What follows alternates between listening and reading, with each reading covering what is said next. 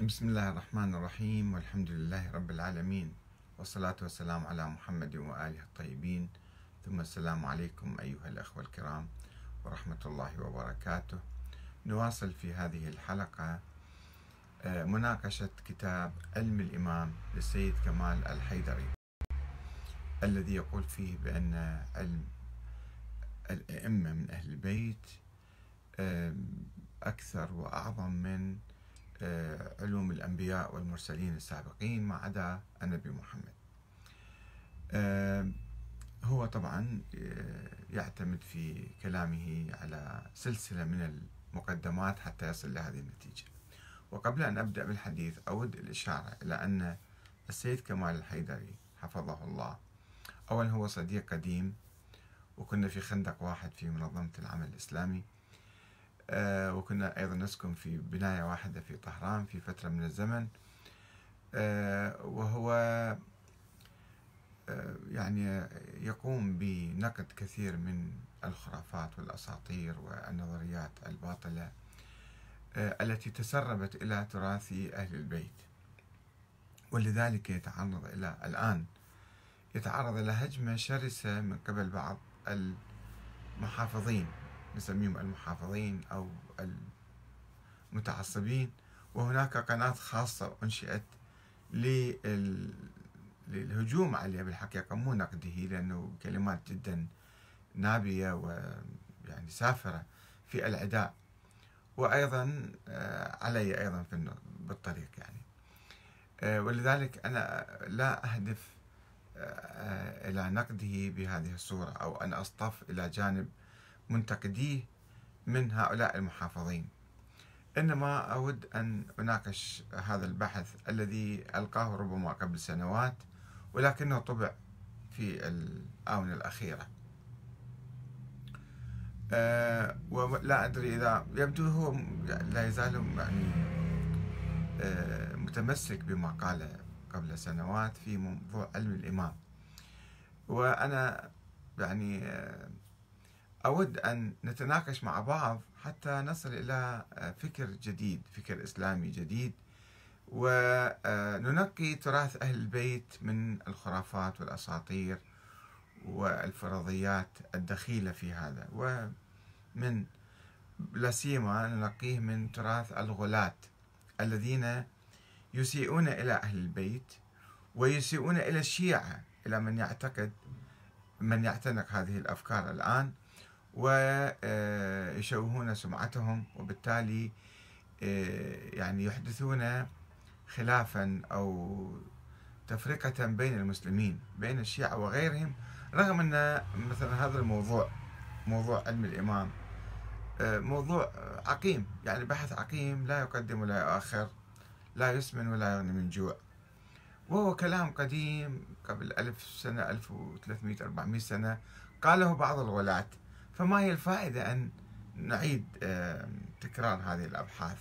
وقد انتقدها كثير من علماء الشيعة. وكان المؤمل والمنتظر أن السيد كمال حيدري حفظه الله يقوم بنقد هذه الروايات وتنقية التراث الشيعي منها لا أن يكرسها في أبحاث متسلسلة في الحوزة. محاضرات يعني هي ليست أبحاث محاضرات تجميعية من قائمة عنها الأحاديث ويؤلف منها كتابا 600 صفحة وأكثر وينزل المكتبة ثم ماذا؟ ماذا يريد من وراء ذلك؟ وأوجه له دعوة مخلصة حقيقة وأنا أحبه وآمل فيه خيرا كثيرا أن يواصل نقد الأحاديث يواصل الاجتهاد فيها لا أن يقلد فيها الآخرين و يجمع هذا التراث ويعيد صياغته مرة ثانية ويصدر بكتب لذلك أنا آسف وما كنت أود أن أقف هذا الموقف من السيد كمال حيدري لأنه هو أعرف أنه يتعرض إلى آه، حملة شرسة من المحافظين المتعصبين وكنت أريد أن يكون نموذجا رائدا في مجال الإصلاح الديني.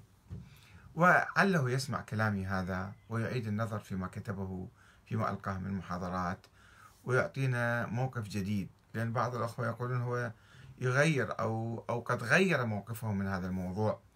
وأنا كنت قد استمعت إلى محاضراته السابقة وأردت أن أناقشها أو أرد عليها ولكن بعض الأخوة قالوا أن هذه محاضرات قديمة هو يعني تجاوزها.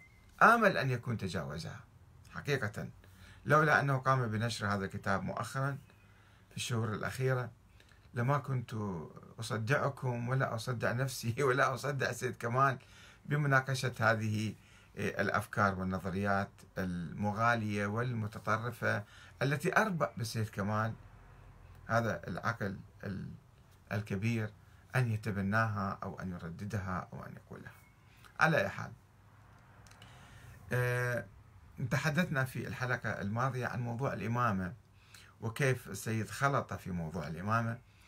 بين أه المعاني المختلفة فيها معنى القدوة ومعنى النبوة ومعنى الإمامة السياسية ومعنى إمامة الجمعة ومعنى إمامة الفرقة أو الطائفة.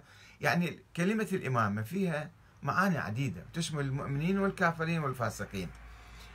أه ولكن السيد أخذ بعض الآيات بناء على بعض الأحاديث وأن إني جاعلك في الناس إماما سواها فرد قضية هذه أنه هذا الإمامة جت بعد الخلة والنبوة. بينما هي نفس الشيء يعني. جعلك الناس إماما يعني أنت تكون قدوة للناس. مو مو حاكم مو بمعنى الحاكم. وإحنا حديثنا عن الأئمة يعني حديث عن الحاكم والحكم. إنه بعد الرسول صلى الله عليه عليه نحتاج إلى حاكم. ما هي شروط هذا الحاكم وما هي مواصفاته. فمن هنا بدأ الكلام؟ واساسا الكلام بين الشيعة والسنة عبر التاريخ يدور حول الحكم. هو ينفي ولا هذه النظرية السنية. وإحنا عندنا الإمام في شيء أكبر من النبي وأكبر من الرسول. يعني إحنا ما نحتاج لهذا الشيء خلاص عندنا النبي محمد خاتم النبيين والإسلام اكتمل. اليوم أكملت لكم دينكم وأتممت عليكم نعمتي. ورضيت لكم الإسلام دينا. بعد ما نحتاج واحد آخر يجينا بعد النبي محمد. وعندنا القرآن هو كافي. ولكن نتيجة لهذا الخلط يقع في مطب الغلاة السيد كمال الحيدري مع الأسف الشديد. فالآن هنا في هذا اليوم نحاول أن نبحث موضوع يعني المقدمات التي قدمها لبناء هاي النظرية نظرية علم الإمام. وسوى في الشيء يعني كبير جدا. يبدأ من حديث الثقلين. حديث الثقلين كما تعرفون أيضا في عدة روايات. في عدة روايات سنية وشيعية. الرواية الشيعية المعروفة إني تارك فيكم الثقلين ما أن تمسكتم بهما لن تضلوا بعدي. كتاب الله وعترتي أو أهل بيتي أو عترتي وأهل بيتي. على عدة صيغ مختلفة. أما في الكتب السنية كتب الأحاديث السنية فالإمام أحمد أعتقد أيضا يروي هذا الحديث وبصيغة سنتي والإمام مسلم مسلم صاحب الصحيح يرويه في بشكل آخر أصلا مو أني تاركم فيكم الثقلين أذكركم الله في حجة الوداع النبي قال أذكركم الله في أهل بيتي أذكركم الله في أهل بيتي أذكركم الله في أهل. يوصي المسلمين بأهل البيت يعني بأهل البيت منهم؟ هذا أيضا كلام بس يجي بعدين نفصل الكلام. بس هسه خلينا نجي على الحديث اللي السيد كمال حيدري يقول في صفحة 18 من كتابه أن هذا الحديث آه، متواتر عند الفريقين في جميع الطبقات. هذا الحديث متواتر عند الفريقين يعني عند السنة والشيعة في جميع الطبقات. آه، صفحة 18 يقول آه، من الواضح أن البحث في سند حديث الثقلين يعتبر نقطة منهجية. طبعا أول شيء تبدأ أنه علم الأئمة من هم الأئمة ويجي من الثقلين. يعتبر نقطة منهجية بلحاظ الآثار والنتائج المترتبة عليه. ذلك لأن هذا الحديث لو كان من الآحاد أو الأخبار المستفيضة فإنه يرسم لنا مسارا خاصا في البحث. وفي ترتيب الآثار والنتائج تختلف عن تلك الآثار المترتبة فيما لو كان من الأحاديث المتواترة القطعية أحاديث متواترة قطعية. ومن أهم النتائج المترتبة على الحديث القطعي القطعي السند هو سقوط معارضه عن الاعتبار إذا عنده أحاديث أخرى ضده يعني. إذا كان من أخبار الأحاد ذاك فنأخذ حديث المتواتر القطعي. بخلاف ما لو كان الحديث من أخبار الآحاد وعارضه خبر آحاد آخر فعند ذلك يكون الحديثان متعارضين. ومن ثم ومن ثم لا بد من اللجوء إلى موازين وقواعد باب التعارض لتقديم أحد الخبرين على الآخر. إذا كان اثنينهم أخبار آحاد مضافا إلى ترتب آثار أخرى على الحديث القطعي سندا. لا تترتب على غيره من الأحاديث حتى لو كانت صحيحة السند. على أساس ذلك تنبثق أهمية البحث السندي. فيقول من هنا قبل الولوج فإذا هاي مقدمة معقولة ولطيفة يعني فعلا. بس يثبت أول شيء أن هذا حديث متواتر وقطعي السند. آه، قبل الولوج في الاستدلال لابد من الوقوف على سند هذا الحديث لمعرفة أنه يمكن إثبات تواتره أم لا.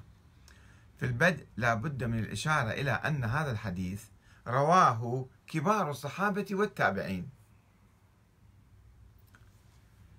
رواه كبار الصحابة والتابعين.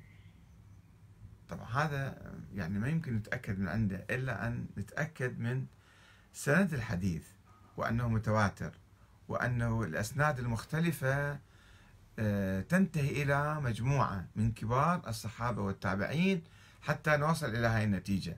أما إذا كان حديث مشكوك فيه أو خبر أحاد أو كل السلسلة تنتهي إلى واحد أو اثنين وهذا السلسلة أيضا ضعيفة فما يمكن نقول رواه كبار الصحابة والتابعين. هو أول ما ظهر عند الشيعة والعالم الإسلامي حقيقة عندما آه، أبو العباس السفاح ارتقى منبر آه، الكوفة وقال بأن هؤلاء الأمويين أخذوا الخلافة غصبا وأن الخلافة من حقنا إحنا أترة الرسول. نحن الأترة. فلازم يكون الحكم إن. والنبي قال إني تارك فيكم الثقلين كتاب الله وعترتي. روى بها الصيغة هذه.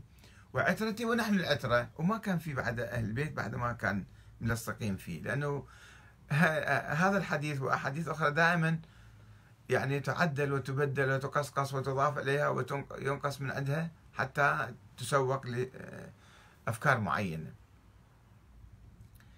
فإذا الحديث يعني ما كان مشهور ما كان واضح ما كان معروف ما كان كذا. ذولا سووا في مقابل ذولاك. الأترة من هم؟ هسه نجي بعدين. الأترة من هم. الأترة يعني باللغة العربية الأترة مأخوذ من العتر. والعتر يعني الذكر ذكر إنسان. يعني النسل. يعني العشيرة يعني القرابة. يعني قرابة النبي. أترة النبي يعني الذين يرتبطون معه في السلالة في عشيرته يعني. فهذا آه، العترة بعدين لما صار خلاف بين العباسيين وبين العلويين فأضاف العلويون إلي إلى هذا الحديث كلمة وأهل بيتي. حتى تصير مضبوطة الشغلة مو ما تشمل العباسيين. إخراج العباسيين من عندهم. وأيضا هو هذا الحديث يعني أنا بحثت في كتابي هذا التشيع السياسي والتشيع الديني تطور الحديث ومراتب الحديث. وهو أيضا حتى لو قلنا وأهل بيتي من هم أهل البيت لا نعرفهم بالضبط. أيضا كلمة عامة. العترة كلمة عامة وأهل البيت كلمة عامة. ما يمكن نحدد بيها بهالحديث الأئمة الاثني عشر. لا ما يمكن. لأنه كل إمام في معركة عليه بين الشيعة بين الشيعة الإمامية. فكيف نكون نستدل بهذا الحديث؟ فهو حديث يعني لا يسمن ولا ولا يغني من جوع. ما يأثر. ما يبني نظرية إمامة ولا يبني نظرية علم بعد ذلك. سنجي إن شاء الله في الحلقات القادمة نشوف شلون آه، سيد كمال. على أي حال هو يحاول هنا أن يثبت أن هذا الحديث متواتر وقطعي سند. بناء على ماذا؟ هو ما محقق الموضوع ولم السيد كمال يقلد السابقين وهذا ما حققه السيد حامد اللكهنوي لك نهوي لك هنوي صاحب عبقات الأنوار. واحد بالهند قبل 300 400 سنة. حيث أثبت تواتر هذا الحديث عند الفريقين. وفي جميع الطبقات. ذاك أثبت. أنت صدقته شفت كلامك كيف. فعلا أثبت لو لا بس ادعى هذا. بعدين يقول في جميع الطبقات عند الفريقين متواتر. وأشار إلى أن من رواة الحديث 34 من كبار الصحابة يعددهم. واحد بعد. طبعا هذه أحاديث تصاغ كل واحد يجيب ينسب الحديث لا فلان وفلان. بس هذا مو بحثنا. يعني يحتاج لبحث طويل بالحقيقة. آه ثم عطف ذاك لك النهوي. لك آه ثم عطف الكلام على ذكر عدد كبير من أسماء رواة التابعين. وبعد ذلك انتقل إلى ذكر من روى هذا الحديث من العلماء والمشاهير والحفاظ والمفسرين. ذكروا وأصحاب السير والتاريخ والمعاجم وكتب اللغة والفقه ونحوهم ممن نقلوا الحديث. وقد أحصى في كل قرن قرن ابتداء من القرن الثاني. لاحظوا. ابتداء من القرن الثاني إلى القرن الحادي عشر. وكانت هذه العملية مشفوعة بذكر ترجمة لكل من نقل الحديث على مباني الجمهور. يعني شفتوا شلون هذا آه، صاحب عبقات الأنوار؟ يعني سواه كأنه هذا حديث مثل القرآن. الصحابة والتابعين والمشاهير والعلماء والحفاظ والمفسرين وأصحاب السير والتاريخ والمعاجم وكتب اللغة والفقه بعد ما خلى واحد إلا ما ذكر الحديث هذا. يعني صار مو متواتر هذا صار 100 مرة قطعية صدور. هذا هكذا ادعى صاحب وقعت الأنوار. والسيد ناخذ كلامه ومعتمد عليه وماشي الآن.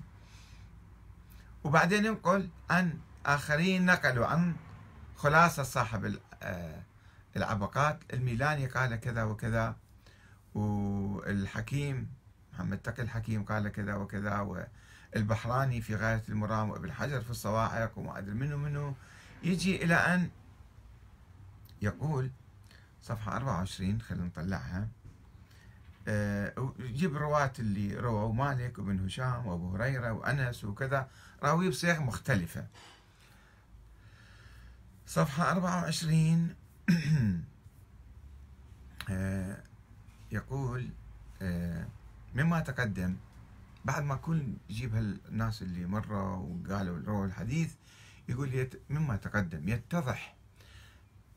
طبعا كان في صيغ مختلفة وسنتي أو عترتي أو مثلا وأهل بيتي أو كيف يعني. فيجيب صيغ مختلفة يقول مما تقدم يتضح. أن النصوص الواردة بلفظ سنتي ضعيفة أو مرسلة. وعلى هذا فلا تكون رواية وسنتي حجة.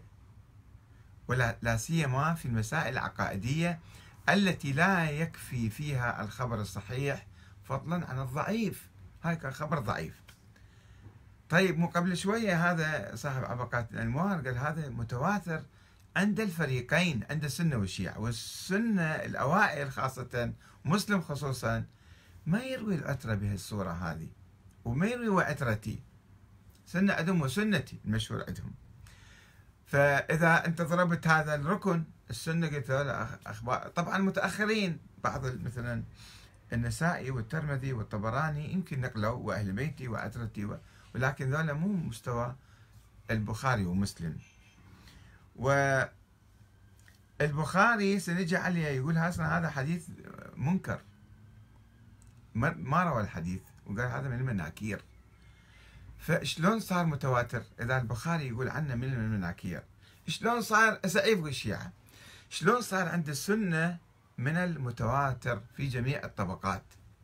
فإذا هذا مو صحيح. الكلام اللي هو نقل كلام صاحب العبقات وذاك ما أعرف شلون قايل. وهذا ما شايف الكلام مال البخاري ومال غيره. والنص ماله شنو؟ هو الكلام مو أنه حديث آه إني تارككم فيكم الثقلين مثلا كتاب الله وحده. ما يكفي هذا حتى نقول متواتر. قصدنا على العترة. كلمة العترة ما جاية بأحاديث السنة كلهم. وأحاديثهم القوية في مسلم. البخاري ما يروي مسلم يقول ومثلا آه، أذكركم الله في أهل بيتي. ما ذاكر أنه إني تارك فيكم الثقلين خطب النبي في حجة الوداع وقال تمسكوا بالقرآن. وقال أنه وعليكم وأذكركم الله بأهل بيتي. أهل بيتي من؟ هم يذكرهم الله. شنو يعني؟ ومن هم شلون؟ إلى أي مدى؟ إلى أي زمان؟ فإذا صار تناقض بالكلام. ما صار هذا حديث متواتر. وحتى عند الشيعة هو مو متواتر. متواتر في جميع الطبقات. يمكن يرووه في في أجيال معينة من القرن الثاني كما هو يقول أنه هذا من القرن الثاني ما كان آه، واضح بعد.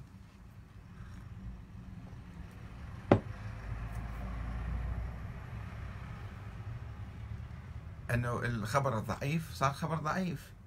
وصار أنه هذا مرسل. وصار هذا يعني هاي لما نجمع الأخبار كلها الضعاف الأحاديث الضعيفة والمرسلة والمقطوعة والكذا ونقول صار تواتر. شلون صار تواتر؟ نعم. فهو يناقش طبعا عدة صفحات إنه ذول اللي يذكرون سنتي ذول كذابين واحد ذاك أحد الكذابين أو أحد أركان الكذب. وقال النسائي والدار قطني متروك الحديث وقال أبو حاتم روى عن أبيه عن جدي نسخة موضوعة لا يحل ذكرها في الكتب ولا رواية عنه إلا في وجه على وجه التعجب. على عبد ذكر كثير ابن عبد ابن آه، عمرو بن عوف فقال يعني علماء رجال السنة يضعفون بعض رواة هذا الحديث. قال أبو طالب سألت أحمد بن حنبل عنه عن هذا الراوي آه، فقال منكر الحديث ليس بشيء. هسه هذا أيضا تفصيل ما نتوقف عنده. فإذا هذا التواتر يا سيدنا الكريم ما موجود. فأنت بسرعة قلت أنه هذا الحديث من المتواتر. وبعدين يناقش كلام البخاري من المناكير ومن الأحاديث الواهية صفحة 29 صفحة 26 آه، في مناقشات أنه حديث الثقلين من المناكير. هذه إذا ذكرها البخاري في التاريخ الصغير حيث قال قال أحمد في حديث عبد الملك عن عطية عن أبي سعيد قال النبي تركت فيكم الثقلين أحاديث الكوفيين هذه مناكير. ويناقش هذا الكلام؟ المهم قال مناكير يعني مو مو مؤيد الحديث. اذا اذا مو مو متواتر صار. لما يصير في نقاش وتشكيك واختلاف نسخ واختلاف معاني واختلاف آه، ألفاظ هذا ما يصير ما يسموه حديث متواتر بعد. وخاصة في موضوع العترة. يمكن حديث عن أشياء أخرى في مضامين أخرى. ما ما خصنا فيها. فالأثر ما موجودة في كل أحاديث السنة ومتواتر وفي جميع الطبقات. الشيعة متفقين على هذا الحديث. آه، صفحة 29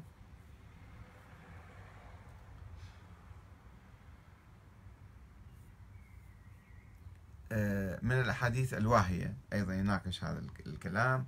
ثم يجيب النسخ المختلفة لهذا الحديث. وعلى هذا آه، وكان وكان الحافظ أبو علي النسابوري يقدم صحيحه على سائر التصانيف وقال ما تحت أديم السماء أصح من كتاب مسلم. هو يعترف كل واحد يقول كتابي أصح من الكتب الأخرى. قال مسلم ليس كل شيء عندي صحيح وضعته هنا وإنما وضعت ما أجمع عليه أن مسلم هو ما جايب كل الأحاديث الصحيحة. زين جايب هذا الحديث. وأحمد لو سلمنا أن أحمد أخرجه بهذا السند الضعيف إلا أن هذا لا يستلزم ضعف الحديث لوروده في مصادر أخرى كصحيح مسلم. يعني هو أيضا يناقش حتى حديث مسلم حديث أحمد بن حنبل هم يجيبه. ذكر وأربعين ألف حديث جاب كان يساهل في نقل الأحاديث. فأكو اتهامات إلى أنه حديث أحمد بن حنبل أيضا هو ضعيف يعني الرواية إلى. فيقول لو سلمنا أن أحمد أخرجه بهذا السند الضعيف إلا أن هذا لا يستلزم ضعف الحديث لوروده في مصادر أخرى كصحيح مسلم. صحيح مسلم شنو قال؟ في شيء ثاني. الذي يعد من المصادر الأساسية عند اتباع الخلفاء. أنت مرة لو تأخذ كل مصادر السنة تعتبرها لو تعتبرها كلها ضعيفة. مو وقت اللي تحتاج شيء تعتبره صحيح وقت اللي ما تحتاجه أو ما يعجبك تقول هذا ضعيف. يعني الأحاديث هي كلها ضعيفة عند السنة والشيعة. ولكن ما يجوز بهالطريقة هذه أن تستعين. كما بين في منهج البحث في البداية في بداية الكتاب أنه إحنا نستعين بأحاديث الوردة عند السنة. طيب هذا واردة عند السنة بغير شكل وأحاديث ضعيفة وشلون قوتها أنت مثلا قوتها بحديث آخر غير معنى فيه. أه ويجيب علماء السنة اللي هم يضربون الأحاديث هذه ويضربون الرجال والتوثيقات هذه.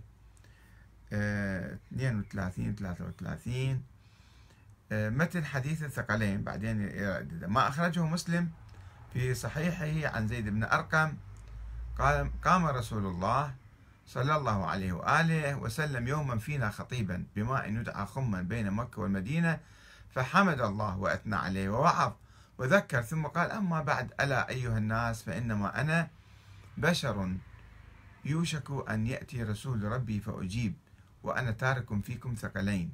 أو ثقلين. أولهما كتاب الله ورغب فيه. ثم قال وأهل بيتي أذكركم الله في أهل بيتي. أذكركم الله في أهل بيتي أذكركم الله في أهل بيتي. هسه حديث مسلم؟ إيش قد صحته نقاش آخر. آه النسائي لا يضيف عليه شيء آخر. يقول ما رواه النسائي عن حبيب بن أبي ثابت عن فلان عن فلان عن فلان عن زيد بن أرقم. نفس الحديث مال زيد بن أرقم بس يرويه بشكل آخر. شوفوا نفس الحديث هذا. الرواية تختلف. هو شخص واحد سمع الحديث أو أو دي يقولون رواة أو نسبة للنبي بس النسائي يجيب له شكل آخر كلامه. كأني دعيت آه، الثقلين وأني قد تركت قد تركت فيكم الثقلين. أحدهما أكبر من الآخر. هذا ما كان في حديث آه، أحمد بن حنبل. كتاب الله وعترتي أهل بيتي. فانظروا كيف تخلفوني فيهما. لن يفترقا حتى يرد علي الحوض. صح حديث آخر أصلا. ف شوف شلون اللعب بالأحاديث كان. ثم قال إن الله مولاي وأنا ولي كل مؤمن. ثم أخذ بيد علي فقال من كنت وليه فهذا وليه. اللهم والي من ولاه وعدي من عداه. هنا المشكلة يعني الأحاديث واحد ما يقدر يعتمد لا متواترة لا عند الفريق ولا عند الفريقين ولا أحاديث صحيحة. أحاديث يعني النبي قال فت كلام ورا واحد نقله عن واحد آخر ورا 100 سنة 200 سنة الحديث يتشقلب.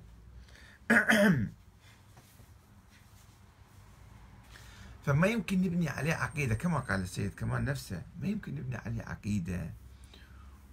و فشيء يعني مهم جدا. و... وثم كل الكلام هذا مرة أخرى أقول هو بحث عقيم لأن الأئمة لا ما موجودين الآن.